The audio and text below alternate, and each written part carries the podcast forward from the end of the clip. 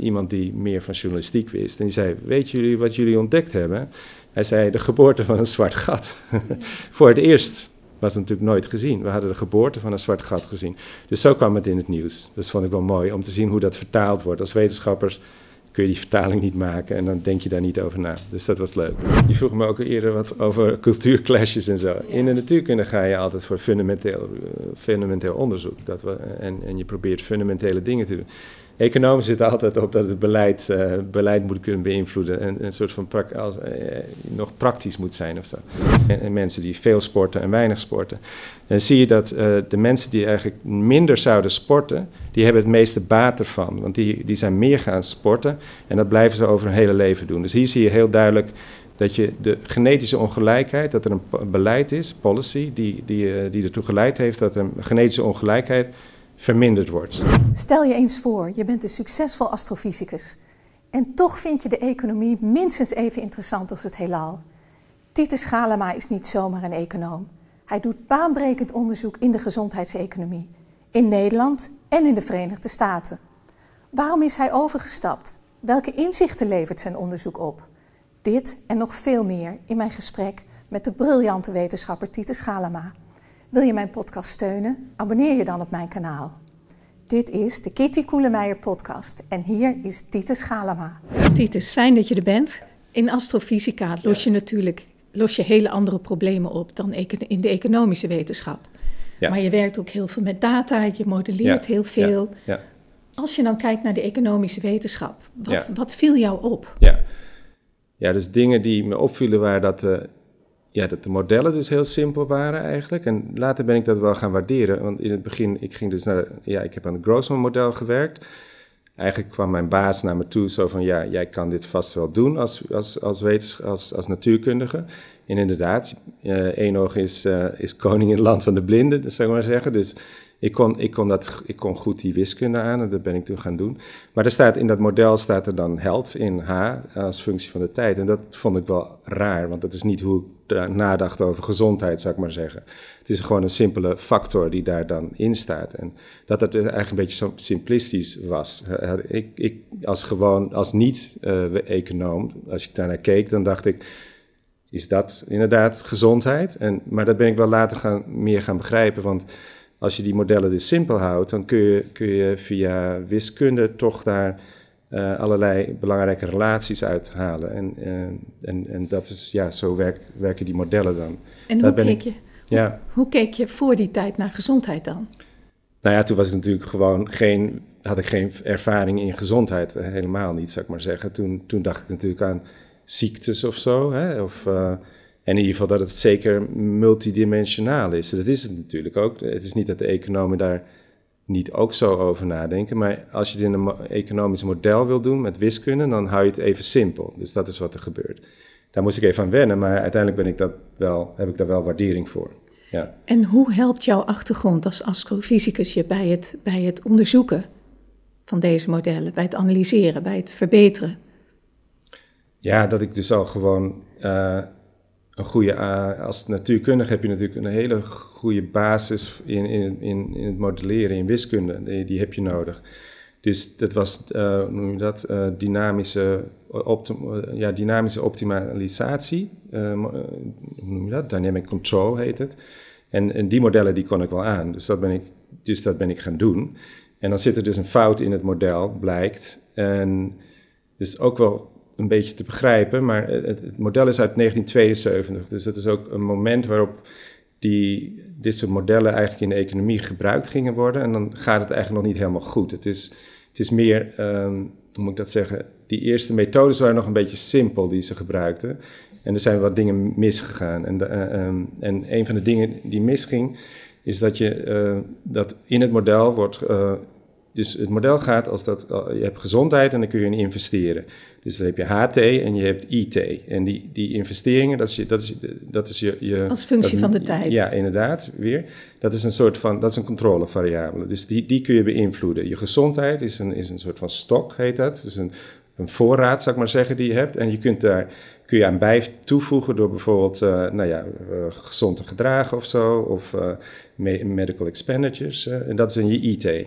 En, eh, maar die stond lineair in het model. En eigenlijk, dat snap je ook zo, als je een beetje optimalisatie gehad hebt op de middelbare school, dan snap je ook wel een beetje hoe dat misschien gaat. Want als je dus optimalisatie doet, dan, moet je, dan neem je de eerste afgeleide. Die afgeleide zet je op nul en dan heb je de optimale waarde. In, in dynamische modellen is dat eigenlijk hetzelfde. Het is wat complexer, maar daar doe je dat ook. En dan valt dus die IT eruit. En dan kun je dus ook niet de oplossing meer vinden, want als je het ding uh, uit je vergelijking weggevallen is, dan heb je geen, kun je geen oplossing vinden. Ja, je hebt constante over. Ja, precies. En dat, dat model werd op die manier ontwikkeld en daardoor kwamen er allerlei rare dingen in. Bijvoorbeeld, ik moest eigenlijk, mijn baas had gezegd van je gaat dit modelletje maar oplossen, want het was het Gross model gebruiken. En dan daarin uh, retirement, uh, pensionering in, in toevoegen.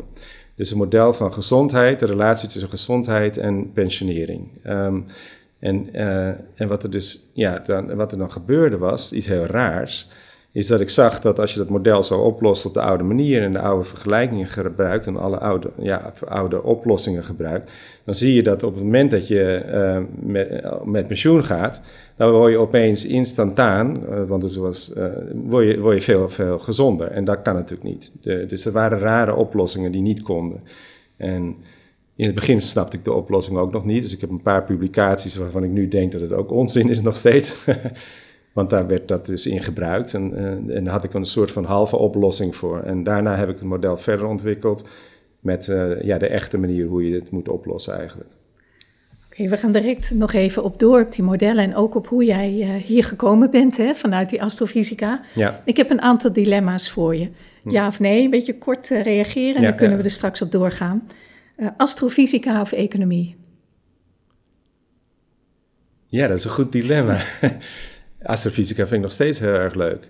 Maar ik vind nu ook heel erg leuk wat ik nu doe. En nu zit ik, ja, ik ben toch weer wat verder gegaan. Nu, ik ben nu van die modellen af en nu zit ik in de genoeconomics. En eigenlijk is dat een heel spannend veld, want uh, we hebben dus allerlei mogelijkheden nu om aan genen te werken. En, en, en die kun je dus goed meten aan mensen. En je kunt heel veel hele interessante vraagstukken be beantwoorden daarmee. En dit is weer zo'n nieuw veld, want ik zat in de sterkunde in in in met nieuwe technologie te werken.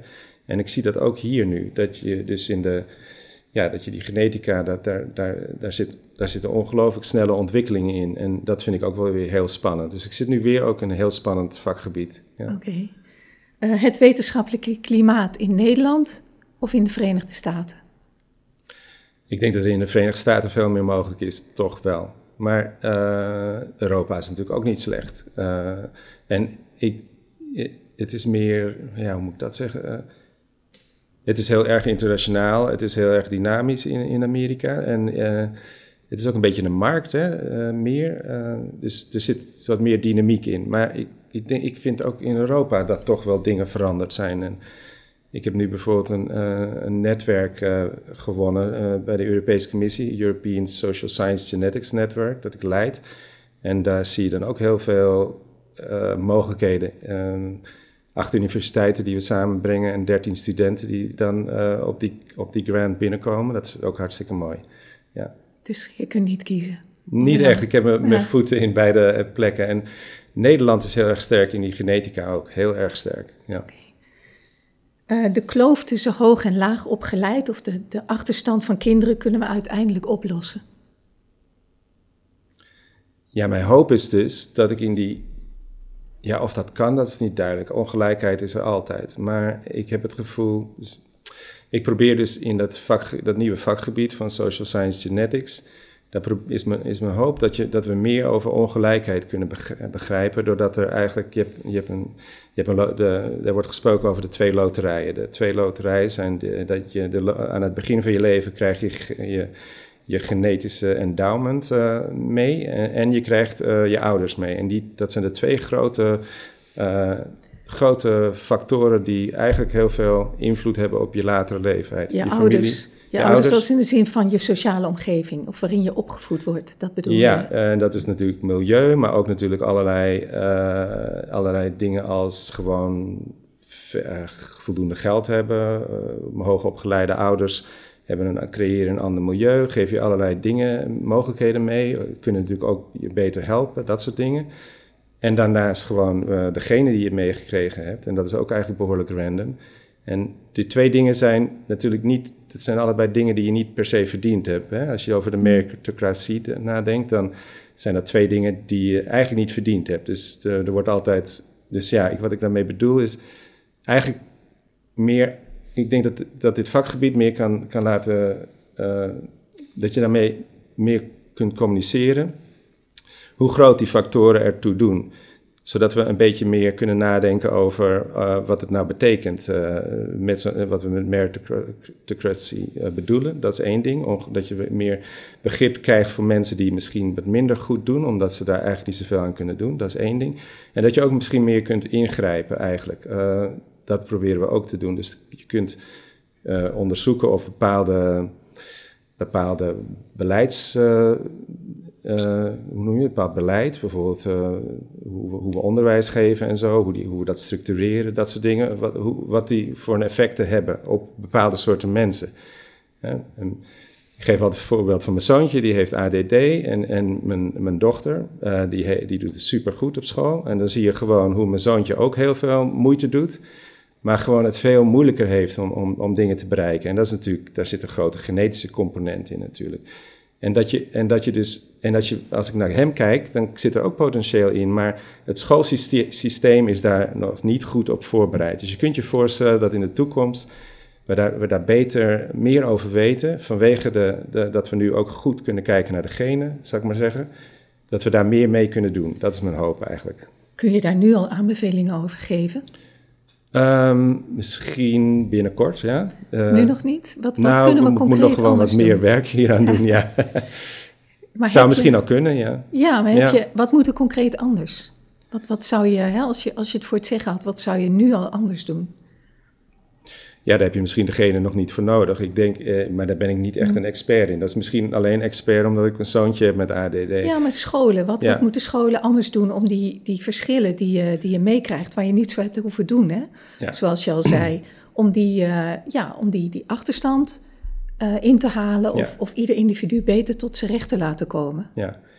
ja, als ik weer het voorbeeldje van mijn zoon gebruik, dan zie ik gewoon dat, en het is ook moeilijk hoor, als ouders heb je daar ook moeite mee uh, hoe je dat nou goed moet doen. Maar dat hij, uh, dat die andere, hij op een andere manier moet hij les uh, krijgen eigenlijk. Hij is meer visueel bijvoorbeeld.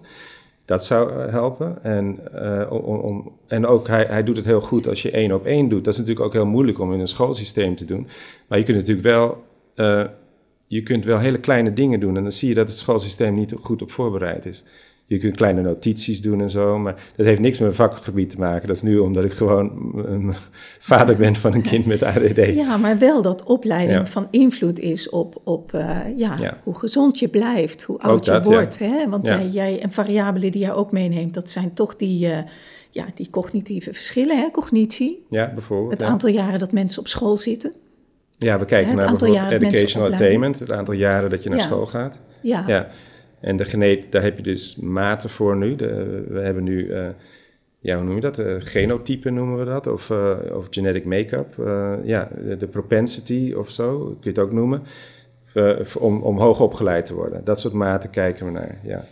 Ja, want die, er is een positieve relatie tussen aantal jaren onderwijs ja. en gezondheid en levensduur. Ja. Dus dat, dat, dat is onmiddellijk relevant. het ja. schoolsysteem heeft daar, heeft daar veel mee te maken, denk ik. Ja, dat zijn nog steeds hele moeilijke vraagstukken, want we zijn altijd aan het kijken naar uh, het causale effect van, ja. van opleiding op, uh, op latere gezondheid. En eigenlijk, er is een beroemd papertje dat liet zien dat mensen gingen in, in, in, in het Verenigd Koninkrijk, gingen, werden ze gedwongen om een jaar langer naar school te gaan. Dat heet een natural experiment. En dan kun je de mensen vergelijken die net daarvoor geboren worden, werden, zou ik maar zeggen. Die, dat is een bepaalde leeftijdsgrens. Dus dan kijk je naar mensen die net iets ouder zijn en net iets jonger. Eigenlijk zijn die mensen hetzelfde. En dan zie je eigenlijk dat er een groot effect was, want ze moesten dus meer naar school.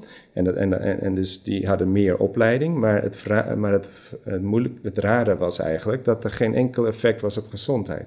Dus eigenlijk die relatie snappen we nog niet helemaal. We vinden het soms wel dat er een kausaal effect is en soms eigenlijk niet. Um, en dit soort dingen zijn we een beetje aan het oplossen. En ik heb nu een heel interessant uh, projectje waar we proberen te kijken of er een genetische basis is.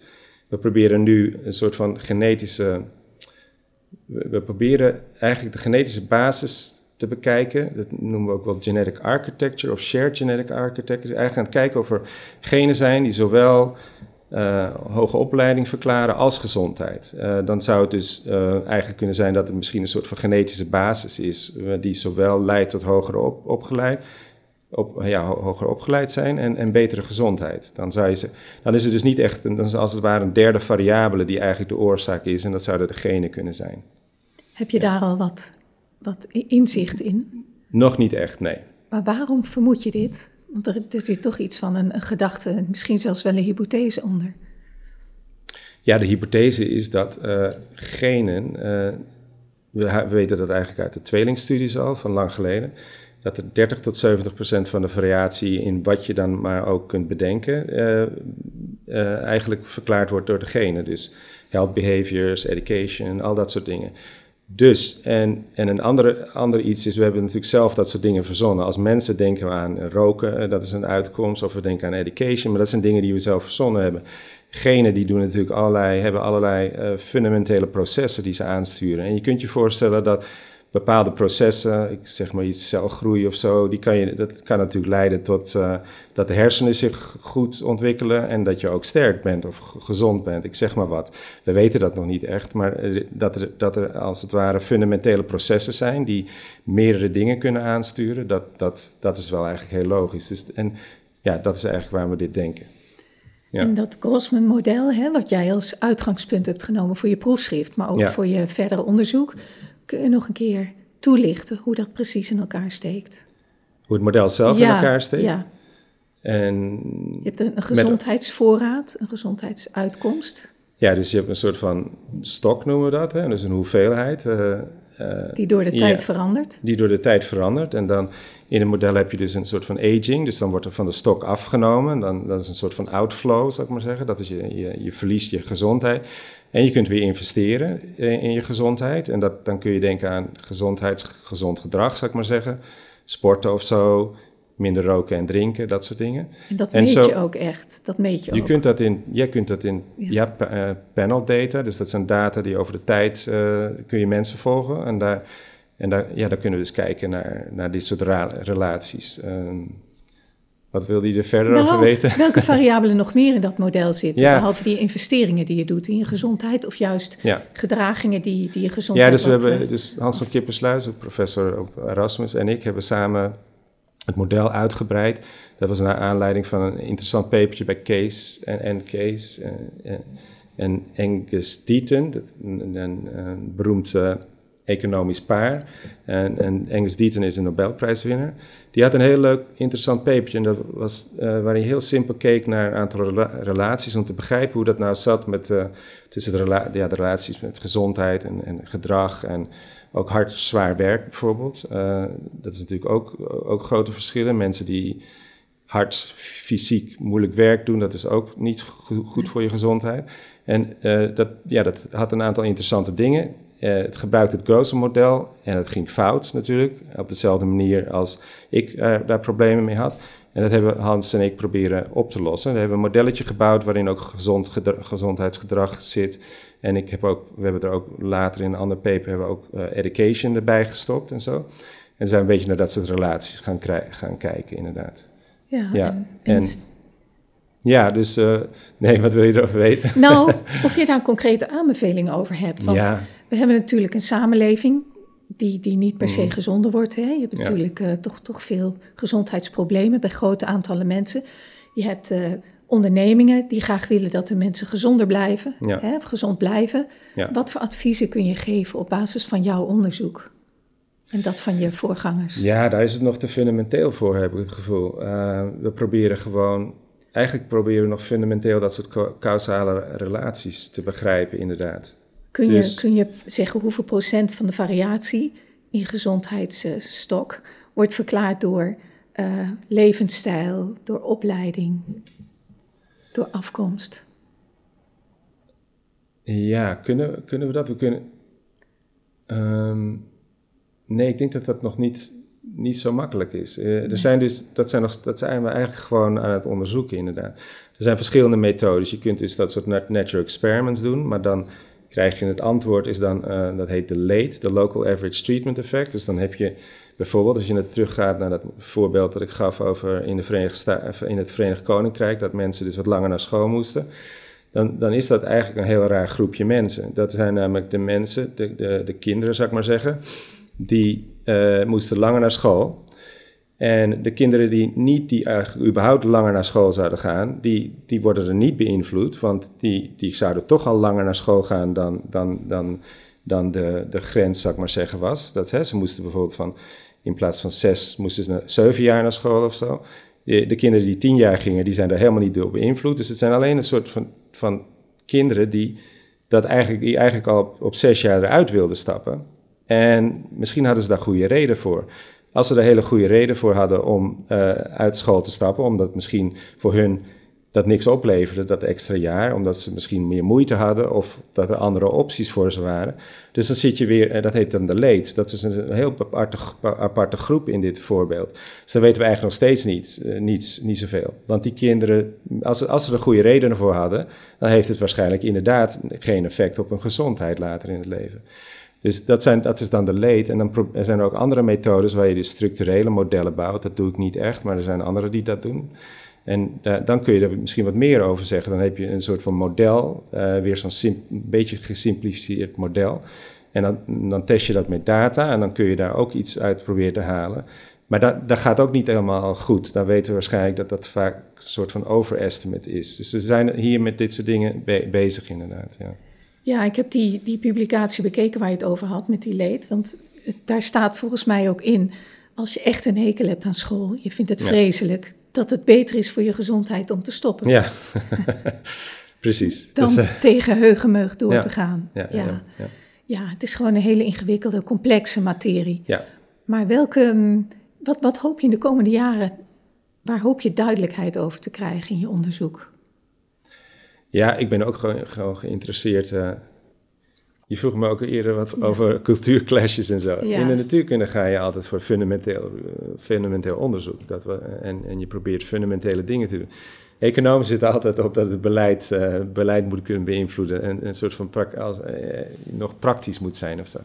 Maar ik vind gewoon, ik probeer gewoon hele fundamentele dingen te begrijpen eigenlijk. Dus een beetje, ja, en, en ongelijkheid is wat me motiveert. Dus, dus, dus het kunnen uh, scheiden of kunnen kwantificeren van wat is nu de genetische bijdrage aan ongelijkheid, wat is de, de sociale of hè, de, de beleidskant of uh, de maatschappelijke kant van ongelijkheid. En dat soort dingen een beetje beter te begrijpen. En daarmee kun je ook een debat stimuleren. Dat is iets wat me ook motiveert. Ja. Maar ook gewoon fundamenteel nieuwsgierigheid om, om dit te begrijpen. Ja, dat hebben wetenschappers natuurlijk als belangrijkste drijvende kracht in nieuwsgierigheid. Ja. Ben je ook betrokken bij die maatschappelijke debatten? Nee, nog niet, maar uh, daar gaat het wel op een gegeven moment naartoe. En, uh, en weer met Hans probeer ik, Hans van Kippersluis van Erasmus probeer ik een, een grant binnen te halen. Hebben we geprobeerd hier in Nederland. Gaan we nog wel een keer proberen, denk ik. Is nog niet gelukt. Waar we, precies dit willen doen en ook eigenlijk echt een maatschappelijk debat willen voeren. En daar ook binnen dat project uh, ideeën over hebben over hoe, hoe we dat zouden kunnen doen. Ja. Vind je dat er te weinig aandacht is voor die ongelijkheid? In de politiek? Ik denk dat er wel aandacht is. En, ja. Uh, maar dat men ook nog niet echt goed weet wat je daar nou mee moet doen. En dat is precies waar, waar, je, waar je eigenlijk volgens mij weer met genen heel veel kan doen. Want als je die vergeet, dan ben je een heel groot deel van die ongelijkheid uh, heb, je, heb je niet eens genoemd of onderzocht. Uh, we kijken altijd naar, we kijken, ja, waar, wat we, waar heel veel onderzoek aan gedaan wordt, is hoe, hoe beleids, eh, beleid effecten heeft op mensen. Dus dat soort uh, dingen als uh, hoeveel jaar je naar school moet of dat soort dingen. Ja, dat kennen we wel, maar de genetische kant niet goed. En het is heel duidelijk dat, dat die twee um, allebei heel belangrijk zijn en dat ze ook zeer waarschijnlijk interacties hebben. Dus dat we proberen ook te kijken hoe bijvoorbeeld je zou kunnen kijken naar hoe de effecten van bepaalde beleid weer, uh, bijvoorbeeld dingen als hoe lang je naar school gaat, hoe, hoe dat uh, verschillende groepen weer op basis van hun genotype beïnvloedt. dat zijn de dingen die interessant zijn. We hebben een aantal dingetjes. Ik heb een voorbeeldje van een project dat ik met een postdoc doe in Amerika. Daar kijken we naar sport. In 1972 is er een, is er een reform geweest waarbij, um, dat heet Title IX, uh, die probeerde de, daar werd eigenlijk vanuit de federal government van de Verenigde Staten werd gezegd dat de ongelijkheid tussen mannen en vrouwen, jongens en meisjes moest verminderen. En dat heeft ertoe geleid dat, dezelfde, dat meisjes in 1972, dat gaat om, ik weet niet hoe oud ze meer waren, zoiets van 10, 12 jaar, zijn ze dan, die moesten, wat is het, middle school volgens mij, die moesten dan uh, de scholen moesten ze dan dezelfde uh, kansen geven om te sporten op school. Dus die, en dan zie je dus dat eigenlijk alle, alle jongens gingen, gingen die deden allerlei sporten op school en de meisjes eigenlijk bijna niet. En dan zie je dat opeens heel hard naar boven gaan. Dat is weer zo'n natural experiment dat je kunt gebruiken. Dus het is een soort van wet die komt er aan, van, van buiten, zou ik maar zeggen. En dan gaan dus veel meer meisjes sporten. En die, kun je, en die hebben nu gevolgd tot.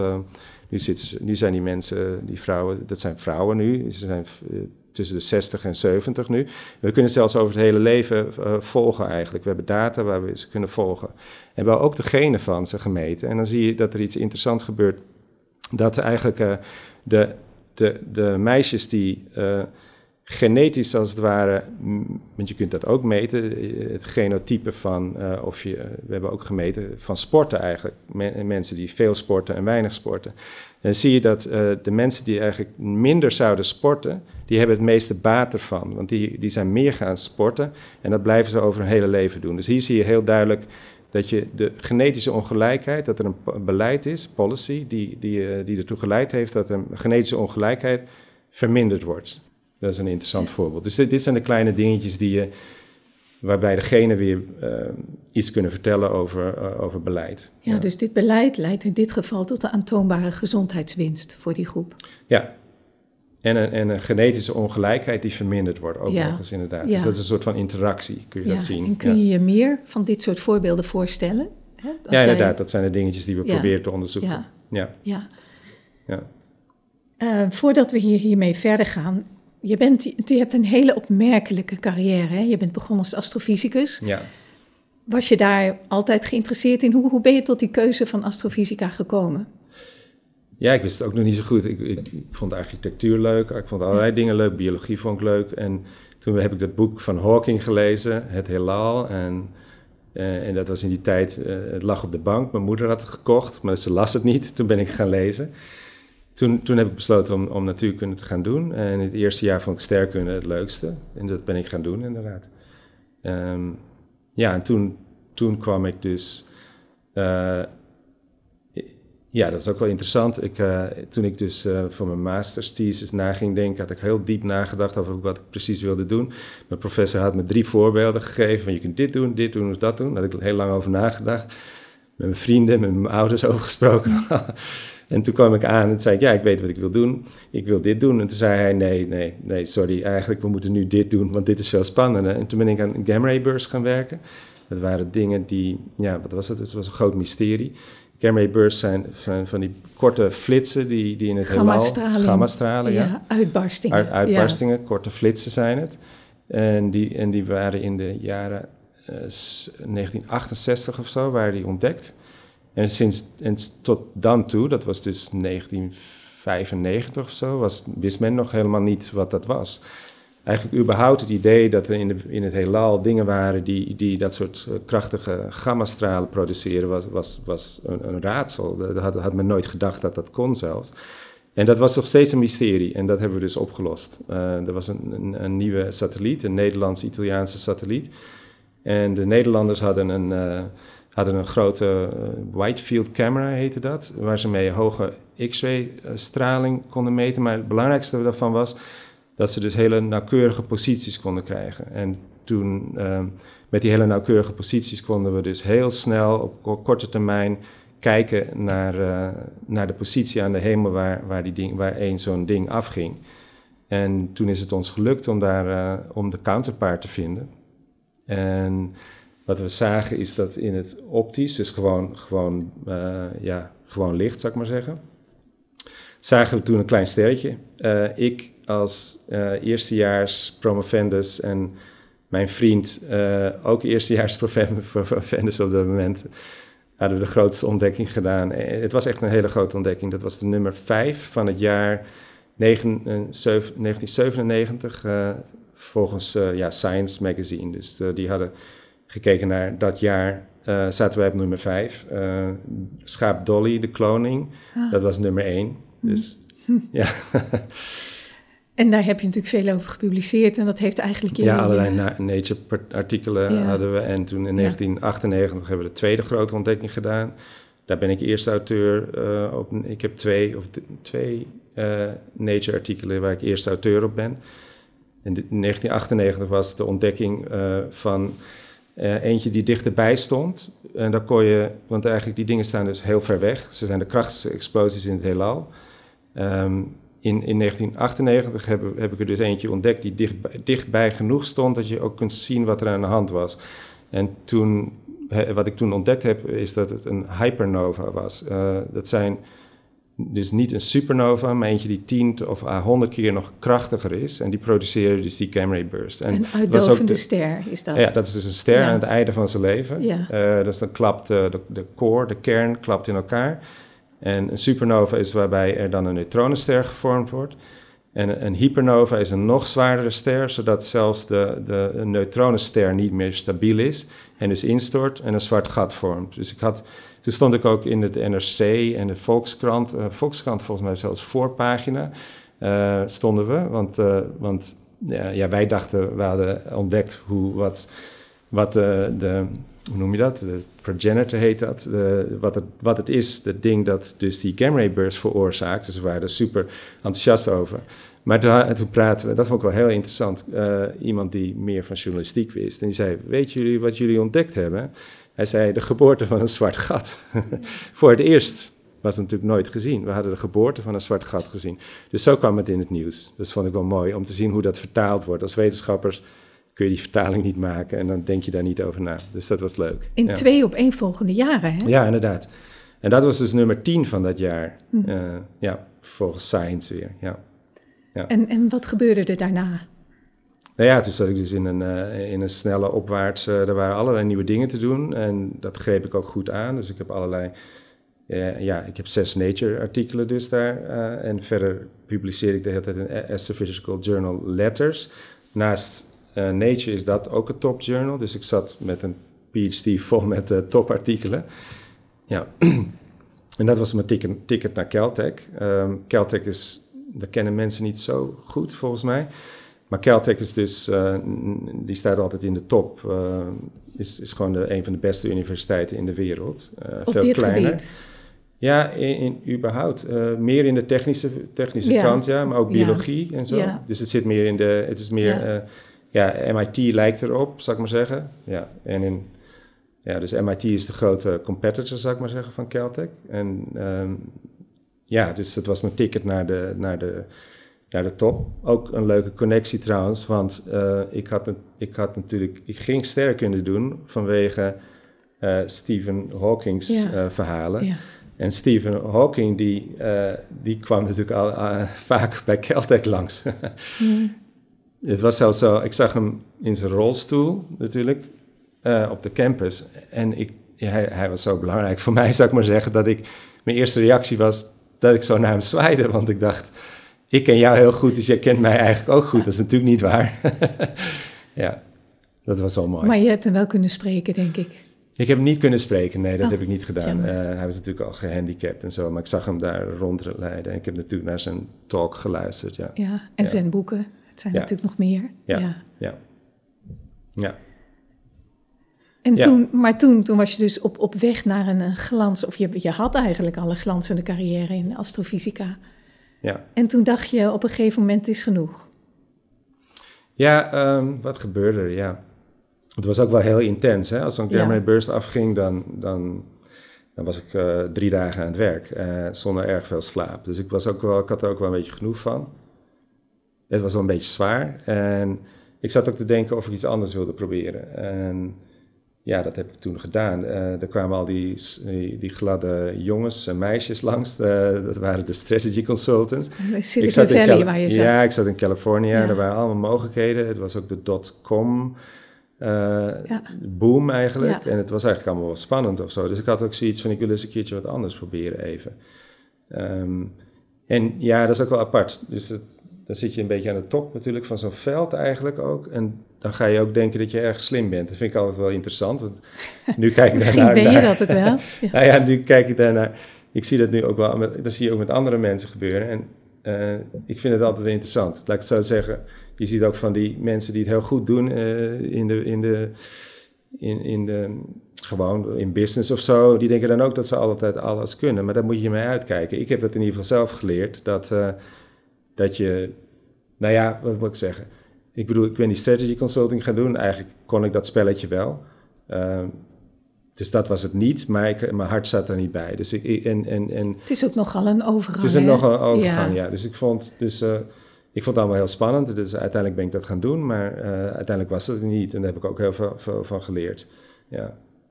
Ja, en de, het grappige is, als jij natuurlijk zegt, ik zie mensen die heel erg in zichzelf gaan geloven. Dat dus is eigenlijk al de brug naar die ongelijkheid, hè, die meritocratie waar je nu mee bezig bent. Dat ja, wat is de connectie, vind je? Ja, er zit nou- toch misschien een wake-up call in voor jou toen. Ja, hoe bedoel je dat? Nou, je, nou. dat je tot het besef komt dat, uh, ja, dat, dat mensen gaan denken dat ze, dat ze gewoon heel goed zijn en in zichzelf gaan geloven. Misschien ook denken dat ze het zelf verdiend hebben. Ja, wat ze bereikt hebben. En dat is eigenlijk wat je nu aan het onderzoeken bent. Ja, inderdaad. Nee, die connectie is er wel. Ik denk dat we.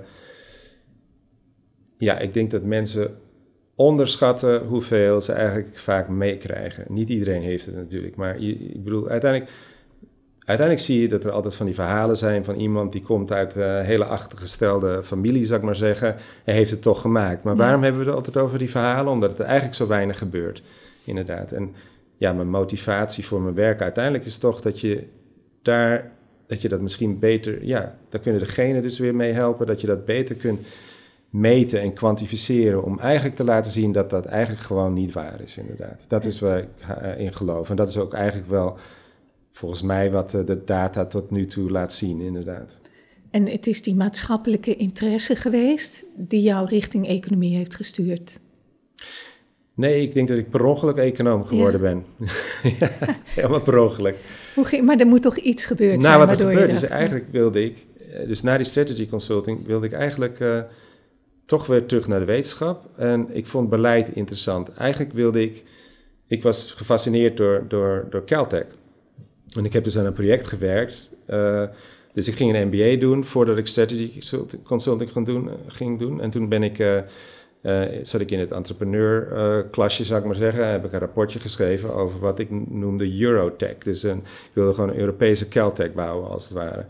En het idee van Caltech, en waarmee dus Amerika zo sterk is, is eigenlijk gewoon heel simpel natuurlijk. Is concentratie en selectie.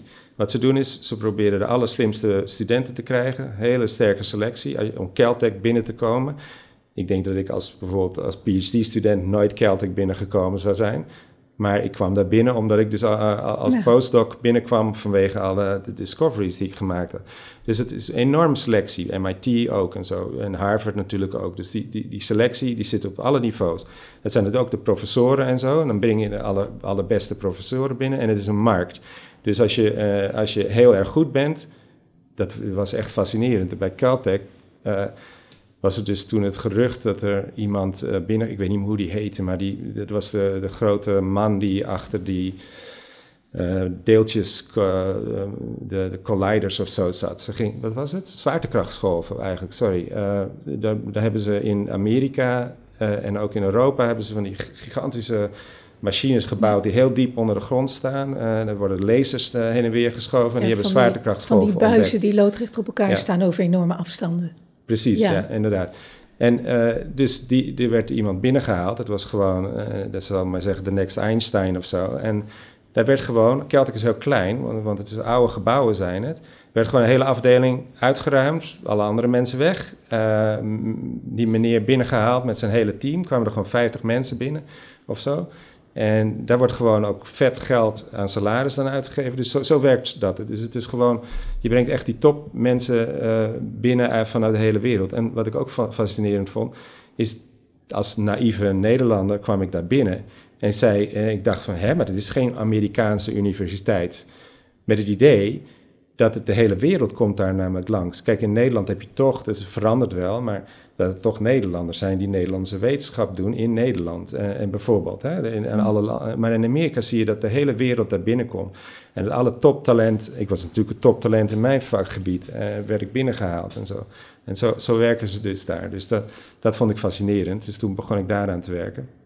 En toen had ik wel uh, daar had ik ook wat succes mee, want mijn, mijn rapportje werd, uh, ben ik een rapportje gaan schrijven daar uiteindelijk over, over dat idee van Euro, Eurotech. Dat was voor Rand Corporation. Ja, eigenlijk heb ik dat, ja. dus ik heb, voor Rand ben ik toen daaraan gaan werken inderdaad. Dus ik had dat ideetje al, dat heb ik bij mijn MBA, bij INSEAD heb ik dat uitgewerkt. Had ik een beginnetje.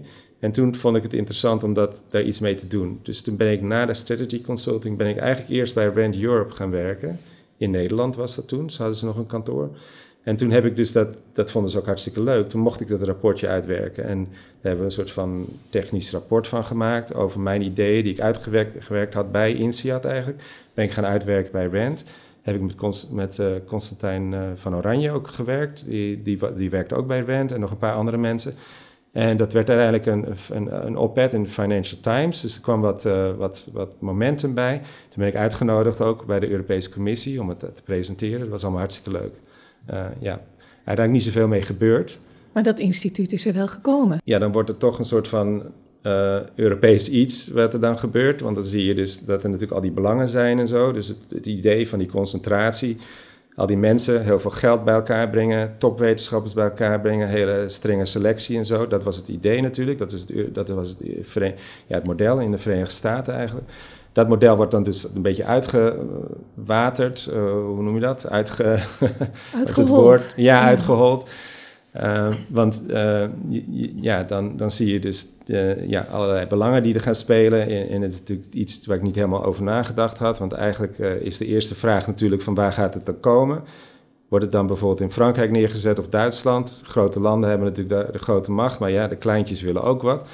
Dus dan zie je dat het model, uh, uiteindelijk wat er volgens mij inderdaad gekomen is, was, wat was het nou? Uiteindelijk kwam het dus terecht in... Uh, in Hongarije. In Hongarije, 2008. maar ook nog eens, ook nog eens gedeeld door, met, een ander, uh, oh.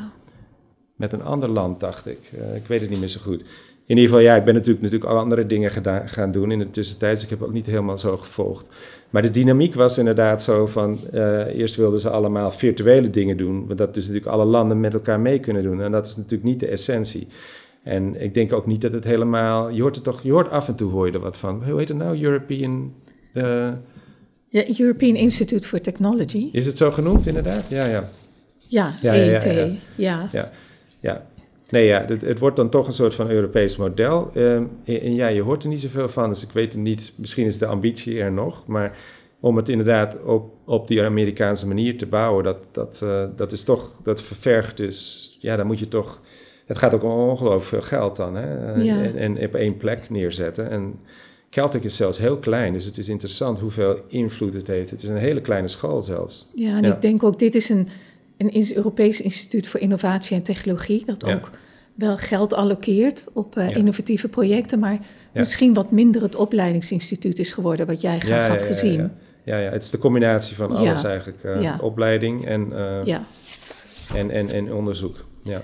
Ja, en dat, dat was eigenlijk de tussenfase voor je aan je economische proefschrift begon, hè? Ja, dus wat er toen gebeurd is, uh, eigenlijk, ik was dus wel geïnteresseerd in, die, in, in het beleid eigenlijk. Uh, toen dacht ik uh, dat ik in wetenschapsbeleid wilde werken, science and technology eigenlijk. En toen ben ik bij RAND terechtgekomen. Dat is een, een van de oudste, het is eigenlijk de oudste denktank. het idee van een denktank is daar mm. ontstaan. Het is eigenlijk naar de, direct naar de Tweede Wereldoorlog ontstaan. Want daar hadden ze vanwege bijvoorbeeld het Manhattan-project en zo, begreep, begreep de, ja, de, het leger, de, begreep heel goed uh, dat ze die, alle die slimme mensen wilden ze behouden. Dus dan hebben ze een soort van glorieperiode gehad waarin ze al die mensen gewoon maar wat lieten doen.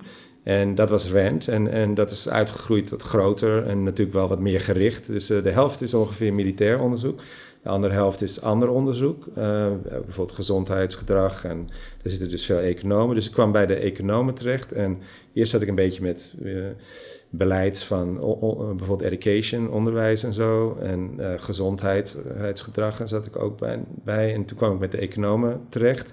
Ik kwam bij Arie Kapitein terecht. Dat is een van de grote Nederlandse economen. Zeker. Die heeft... die was ook die, die was de ja, hij leidde de, de economiegroep volgens mij bij uh, Tilburg. Ja. Tilburg. Ja. En uh, als je hier in Nederland rondloopt, bijna iedereen is bij hem gepromoveerd. Ik dus ook, en uiteindelijk. Het is een heel interessante vent, want hij, wat hij doet is, en hier bewonder ik hem heel erg in, als hij talent ziet, dan, dan doet hij daar wat mee. Dus hij zag in mij een mogelijkheid, zou ik maar zeggen. En toen heeft hij me dus een interessant project gegeven. Want zo werkt het bij Rand. Je moet dus op projecten gezet worden. En uiteindelijk was ik dus geïnterviewd. En ja, ik kon natuurlijk niet de militaire kant doen. Dat wilde ik natuurlijk ook niet. Maar überhaupt kon dat niet. Want uh, dan, dan moet je natuurlijk... Ja, ik was natuurlijk Nederlander. Je moet dan uh, security clearance en zo hebben. Dus dat lukt natuurlijk niet. En dat was ook niet mijn bedoeling. Maar toen kwam ik dus bij de groep van Education was geïnteresseerd in me. Um, uiteindelijk moet je dan, moeten, ze dan, moeten die hoofden van die afdeling moeten geld neerleggen. En dat werd niet helemaal gedaan. Dus werd niet, niet genoeg. Want ze wisten ook niet zo goed wat ze met hem moesten. Ik was natuurlijk een natuurkundige, sterrenkundige. Nou ja, en Arie heeft toen gewoon gezegd, ja, dat doe ik dan. Dus hij heeft de rest bijbetaald. Toen heeft hij me gewoon een beetje laten knoeien. Naar mijn smaak in ieder geval, dat was het idee. Want ik moest nog econoom worden. Toen ben ik gewoon, uh, ja, toen ben ik aan het grootste model gaan werken, want dat kon ik wel. Eigenlijk vrij snel, omdat ja, hij dat, dat kon ik natuurlijk wel. Dus die wiskunde die kon ik wel aan. Toen ben ik dat gaan doen. Hij uh, had in een, in, een, in een grant, in een onderzoeksvoorstel beloofd Mhm. dat, uh, dat hij in het grootste model dat hij de pensionering, retirement, de retirement beslissing mee zou nemen. En dat ben ik toen gaan doen. Ja, en toen, toen, toen, toen leerde ik over die ongelijkheid. Dat wist ik ook helemaal niet uh, eigenlijk. Uh, dat, dat leer je dan toch niet als je, natuur, als je bijvoorbeeld natuurkunde studeert. Dus dat vond ik heel erg interessant. Je weet wel wat over ongelijkheid, maar ik zag toen van die grafiekjes bijvoorbeeld hoe de ongelijkheid tussen verschillende e sociaal-economische groepen over de tijd bijvoorbeeld verandert. En dat zijn dus patronen die, die beginnen natuurlijk klein en dan worden ze steeds en steeds groter. En, en, dat vond ik fascinerend. En er zijn enorme grote verschillen. Mensen die laag opgeleid zijn, die leven veel korter gemiddeld dan mensen die hoog opgeleid zijn. En dat vond ik dus wel fascinerend. Dus daar ben ik in, dat, op dat, in doorgegaan. En dat is inderdaad mijn proefschrift geworden. En toen ben ik ook empirisch werk gaan doen, meer. En daar langzamerhand na mijn proefschrift ben ik dan in die geno-economics, geno-economics terechtgekomen. En die, uh, wat je, je vaardigheden die je hebt geleerd hè, als astrofysicus, um, ja. ja. werken met, met bepaalde datasets, helpt dat je hier of is dit toch een, een ander verhaal? Zijn het ik moest heel veel data? nieuwe dingen leren, ja. heel veel nieuwe dingen leren. Wat moest je nieuw leren? Ja, dus de dingen die, culture shock zou ik maar zeggen, die, mm -hmm. wat ik heel interessant vond, is dat, ik, causaliteit had ik nooit over nagedacht. Daar denken natuurkundigen niet over na. En je kan je ook wel voorstellen, ik bedoel, waar ik vroeger naar keek, waren die, die gamma ray bursts. Ja. En dat was gewoon, als het boom zei, dan ging je er snel naar kijken. En alles wat daarna kwam, was natuurlijk het gevolg van die explosie. Ja. Dus daar hoef je niet over na te denken. En dus die causaliteit, die komt uit de, natuurlijk, dat dat, dat, dat moeilijker is in, in, in, als je het over mensen hebt, is omdat mensen zijn natuurlijk geen uh, deeltjes, zou ik maar zeggen. Nee. Deeltjes hebben geen eigen mening, dus die, doen, die maken geen beslissingen. Die worden, die, er is een ontploffing en dat is het.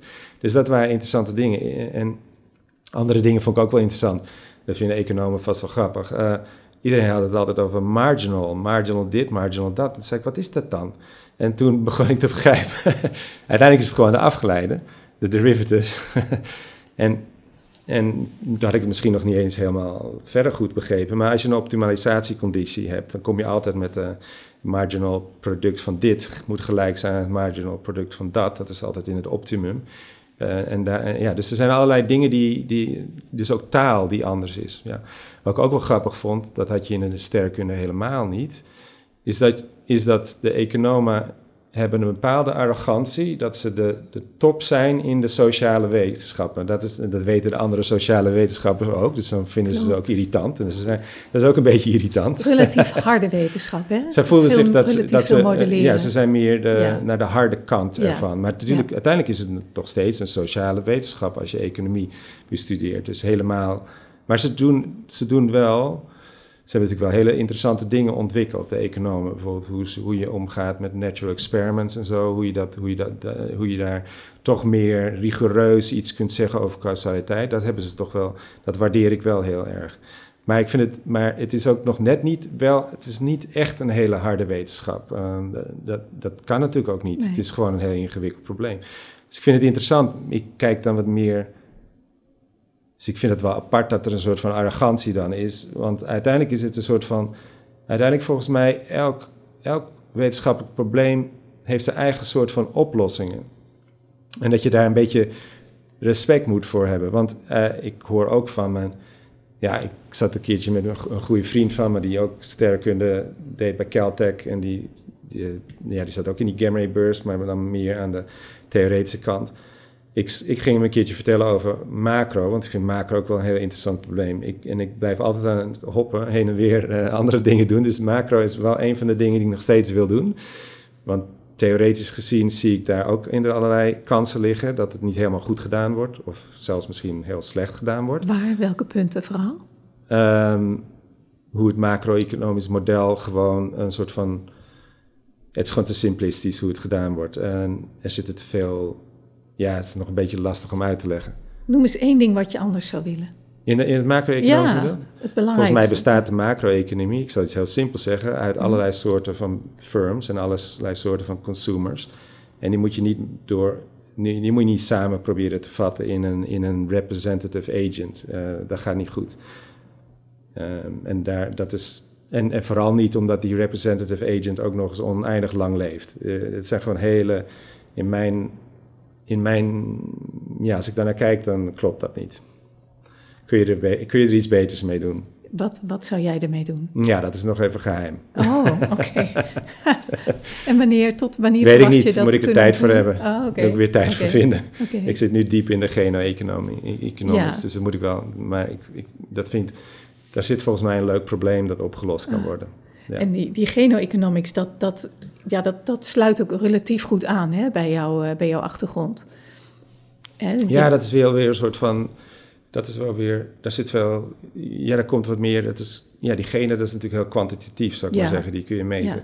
Maar uiteindelijk is het ook wel interessant. Genen zijn ook niet dingen. Dus het is niet zo als je een bepaald gen hebt dat, dan, dat het dan veroorzaakt dat je zo en zo wordt. het is niet Wat we geleerd hebben, het is niet deterministisch. En het wordt heel erg beïnvloed door de omgeving. Dus hoe, hoe genen zich uitdrukken. Of, of, of, ja. En als je natuurlijk niet in dat vakgebied zit, in dat wetenschapsgebied, dan zoek je naar een simpele, eenvoudige manier om dit soort dingen uit te leggen. En dan krijg je gauw het beeld dat je hebt een gen en dat is verantwoordelijk voor één of meer dingen. Ja. En dicteert eigenlijk uh, wat je, wie je bent en hoe je je gedraagt. Ja, hè, dat, wat je dat doet. is heel erg fout. Zo ja. moet je niet over nadenken. Hoe moet je vooral, er wel over nou, nadenken? Vooral, we hebben nu ook, ook geleerd, uh, want het is allemaal nog best jong. Hè? Twintig Ja. jaar geleden was het, uh, het whole human genome voor het eerst helemaal Ja. ge- gemeten.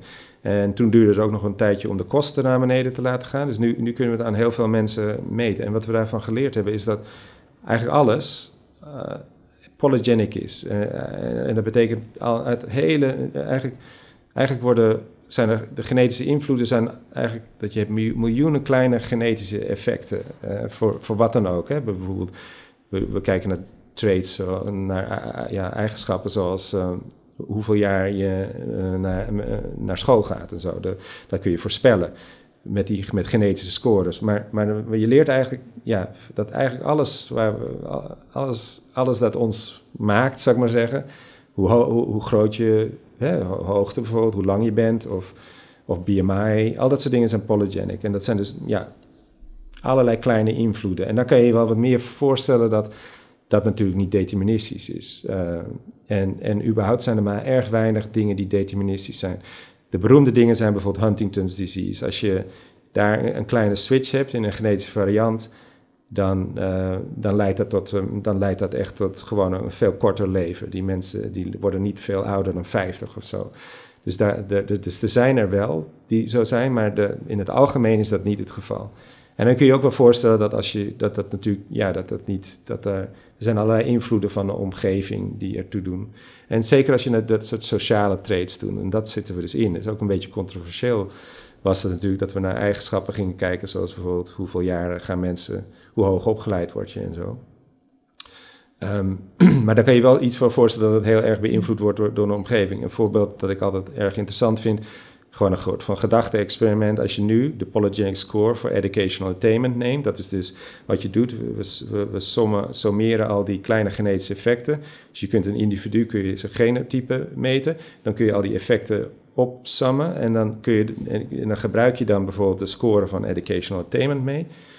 En dan kun je een soort van polygenic score maken. Dat is een soort van score die gewoon aangeeft je de genetische propensity dat jij hoog opgeleid bent. Um, als je daarover nadenkt, uh, dan 100 jaar geleden, uh, die, die score die, die voorspelt natuurlijk niks voor vrouwen. Want vrouwen gingen sociaal gezien, en, en, niet eens sociaal, er waren ook echt letterlijk barrières om hoger opgeleid te, te worden. En er zijn dus interessante artikelen van uh, recentelijk, waarin je dat letterlijk ziet. Je ziet dat, dat uh, de oudere cohorts minder, uh, die score veel minder voorspellend is dan in de jongere cohorts. En natuurlijk nu zijn ze uh, goed voorspellend, want je ziet dat vrouwen steeds meer hoog opgeleid uh, worden. En hoeveel dus procent van die variatie wordt door, door genen voorspeld? Ongeveer? Ja, uiteindelijk moet je, daar zijn we nog niet, maar uiteindelijk moet je dus kunnen naar de grofweg naar wat we van die tweelingstudies kennen. Dus ja. dat is dan dus in tweelingstudies heb je dat, dus dat 30 tot 70 procent van de variatie ongeveer verklaard wordt door, door gewoon je genotype, genetische genetic make-up, uh, inderdaad. En je ziet uh, dat, je, dat het al omhoog gaat. Dus bijvoorbeeld educational attainment, steeds meer data, worden die scores steeds en steeds beter, die polygenic scores. Eerst voorspelden ze 3% van de variatie. En nu zitten ze al op uh, iets van uh, eh, 16% van de variatie dat je kunt verklaren. En, en in, in, in economie, dat zijn al hele hoge uh, getallen. Dat is al heel, heel erg voorspellend eigenlijk in de economische analyses. En, en voor, voor height, voor gewoon lengte, daar, daar zitten ze al op 45%. Mm. Dus dan begin, begin je echt ongelooflijk voorspellend te worden. Dus je hebt de invloed ja, van Ja, voorspellend. Nog ja. altijd dat het niet deterministisch is. Nee. Hè? nee. Maar je hebt de invloed van genen, de omgeving, de interactie ja. daartussen. Ja. Hoe kijk jij naar vrije wil? Vrije wil? Vrije wil. Ja, dat is interessant. ja, dan moet een genetische... is dat ook genetisch? Ik bedoel, Geen stel idee. je genen bepalen je gedrag in, in, in samenhang met de omgeving. En dan heb je een omgeving die je wordt opgedrongen. Kijk naar de vrouwen die niet naar school mochten. Maar je hebt ook een omgeving die je opzoekt.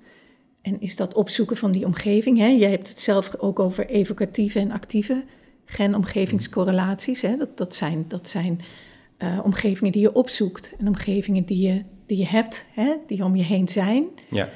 Dat opzoeken, is dat genetisch bepaald of is dat, is dat een vrije keuze? Ja, dat is een heel interessante vraag. Kijk, vrije wil, dat is een heel erg moeilijk concept ook inderdaad om over na te denken. Maar Ten eerste is het zo dat die omgevingen er ook nog altijd heel erg veel toe doen. En dat alles, kijk, niks hier is deterministisch. Dus dan, dan heb je misschien nog wel hè, de omgeving ook niet. Uh, je ouders kunnen je alles geven, alle mogelijkheden die je hebt. En misschien pak je ze toch niet op. Misschien sommige delen daarvan zijn genetisch bepaald. Sommige dingen worden door de omgeving bepaald. Maar, maar, maar het is ook niet een deterministisch iets, iets, niks daarvan. Ik weet niet of dat dan vrij wil overhoudt. Gewoon maar, random. Maar je had het over dat evo, evocatief, ja. dat is inderdaad interessant. Dus, dus, in, dus, dat, dus um, nog een reden om niet over genen als soort van deterministisch na te denken is ook omdat er dus, je hebt dus evocative en, en, en active. Uh, gene-environment correlation wordt dat genoemd. En dat is eigenlijk dat dus uh, me, mensen dus, stel dat je, ja, als je nadenkt weer over de polygenic score for educational attainment, dan dan kun je nadenken over wat, wat doet dat en hoe. En, en, en heel belangrijk is dat, dat het ook door, door omgevingen en via omgevingen werkt. Dus uh, bijvoorbeeld, uh, je kunt je voorstellen dat als je. Dat die genen bijvoorbeeld leiden tot dat je mogelijkheden hebt. Bijvoorbeeld als, als, als, degene, als je een hoge propensity hebt voor education, dan kom je misschien in, in Harvard terecht of zoiets. En dan begin je opeens met die Harvard-omgeving uh, die dan invloed op je hebt. Dus degene hier leiden dat je, dat je geselect, zelf selecteert, actief dus, active, in, in een omgeving die, die ook nog eens heel erg uh, allerlei mogelijkheden voor je creëert. En dan heb je, dat, uh, en dan heb je dus dat, wat, de, wat was die andere ook weer? Dat is je hebt active en... en, en, en evocatief. Evo, evo, evocative, ja. Dus die evocative is dat de omgeving zelf op jou reageert. Je kunt je ook voorstellen dat je, die, dat je dus degene voor educational attainment kunnen ertoe leiden dat je bijvoorbeeld goed aandacht kan besteden, dat de leraar beter op je reageert, je meer materiaal geeft en dat je daarmee dus ook uh, uh, dat de omgeving positief op jou reageert en je meer mogelijkheden geeft. Dus dan zie je inderdaad hoe genen dus niet iets zijn dat, dat, dat, dat, dat kausaal of dat, dat die, nou ja, kausaal kan je misschien zeggen, maar deterministisch is het niet. Er, er, zijn allerlei paden dus die door omgevingen uh, leiden. Ja, waarmee je dus nog meer ongelijkheid kunt verklaren. Hè? Als je niet in de juiste omgeving zit, ook bepaalde kansen niet krijgt. Ja. En uh, je niet goed kunt uh, ontplooien en je, je mogelijkheden benutten. Ja, inderdaad. Ja. Dus, de, ja, dus, dus je ziet dus de complexiteit gewoon van hoe sociale en genetische invloeden werken. Ja. En waar staat jouw vakgebied over een jaar of vijf? Geen idee. waar zou je willen dat het staat? Ja, op dit moment zit ik gewoon in dat ik opportunistisch, heb ik uit de sterkunde geleerd, denk ik, als je een nieuwe technologie hebt, dan gaan er gewoon hele spannende dingen gebeuren. En dat, en dat zie je dus ook. Dus er gebeuren steeds meer interessante dingen. Um, wat we nu heel erg interessant vinden is, en dat duiken we allemaal eigenlijk op, is dat je eigenlijk familiestructuur moet hebben in de data. Dus als je, als je de, dan kun je kausaal genetische analyses doen.